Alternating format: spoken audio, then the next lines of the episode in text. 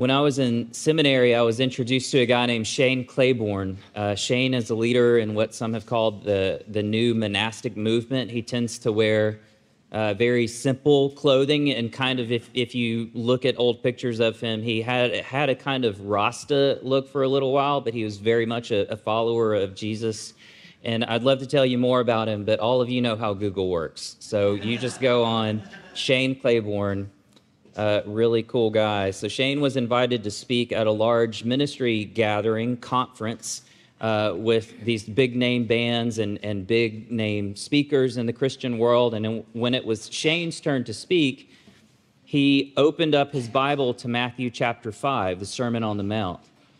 And, uh, and he read the Sermon on the Mount and he took his seat.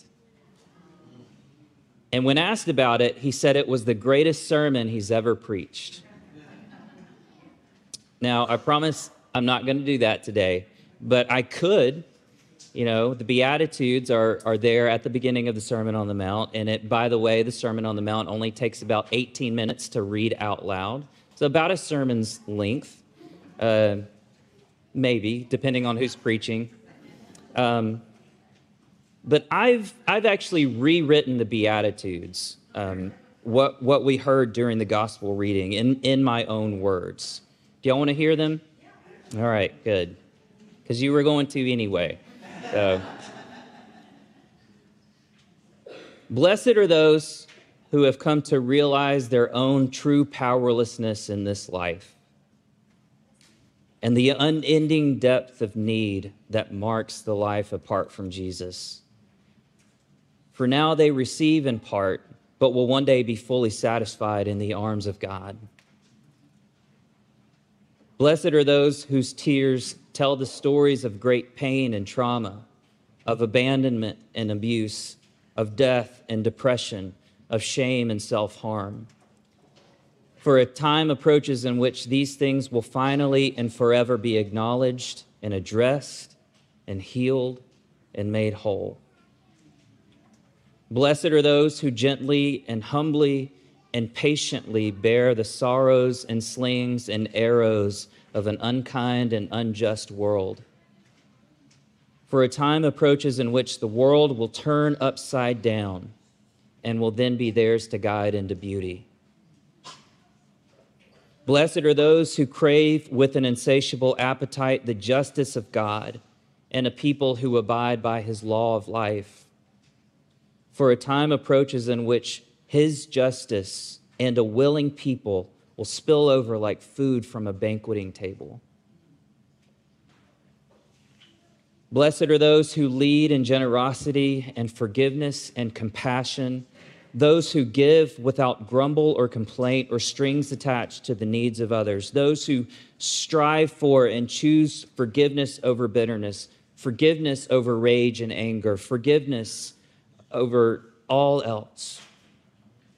Those who lead with compassion over suspicion, compassion over cynicism. For a time approaches in which the one from whom all good things stem will give to them generosity and forgiveness and compassion directly and gladly, fully and forever. Blessed are those whose shadow side and self is fading away. Some also call this the false self. In other words, the person that we tend to play before others, but not the person that we are, the person that God created us to be. Blessed are those whose shadow side and self is fading away, for a time approaches in which the shadows will linger no more. And all will stand in the light of God as the people they were created to be. Blessed are those who, by their words and actions, are battling for the great shalom of God, that great peace that is to permeate all of creation. For a time approaches in which they will experience the full inheritance of the Father's peace. Blessed are those who are ridiculed and reviled, who are beaten and killed, because, who, because of their pursuit of Jesus, face brutality and evil and heartache during their lives. For now, they are are rewarded in part, but will one day find that they have not battled in vain. They will receive the greatest of rewards. So, you know what these Beatitudes do? They interrupt. They interrupt my pursuit of power and control and the thought that I'm actually able to control what happens to me in my life. And they say no, that, that power and control belongs to a God who is infinitely better in what he wants for my life. He is infinitely more capable and resourceful. So stop it. Be still. They interrupt those feelings that often suffocate and blind, those feelings of isolation and despair and depression. And they say, No, you're not alone. And your tears mean something to God. He sees and He counts every one. And what was that final line that we heard from Revelation this morning? He will wipe away every tear. They interrupt the times in which I speak and move with harshness in this world, especially around the people that I love. And they say, No, God is gentle, and so are you called to be gentle and kind and compassionate and patient. They interrupt the rage and anger I feel when someone has wronged me or when I see injustice at the hands of evil people, and they say, No, be still. Justice is coming at the hands of a just God. They interrupt my bitterness, that, that often dark abyss of unforgiveness and disgust, especially toward those that I have refused to try to understand and to love and to forgive.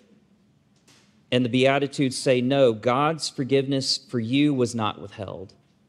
Don't withhold it, even from your greatest enemy. They, inter- they interrupt the shadowy places, the false self, the dark, secretive spaces. And they say, No, you cannot hide this from God. Bring it out into the light. Be healed. They interrupt the anxieties and fears and the burdensome concerns of this life, the, the, small things and the big things. And they say, No, you're, you are a child of the Prince of Peace the one who, whose love drives out all anxiety and fear. Keep your eyes on him. Keep your thoughts and your heart fixed on him. Pursue him. And finally, on a deep, deeply personal note, they interrupt those painful words spoken to me by a relative that I dearly loved, who ridiculed me for my faith and called my earnest love for God into question. They reach into that memory and they say, No, that that your heart is known by God, not by her. You are his child, the one he created and formed and loves. The Beatitudes interrupt. Who needs an interruption? I think we all do, right? Thomas à Kempis wrote, let, let temporal things serve your use, but the eternal be the object of your desire. The Beatitudes are an eternal interruption in this temporal world.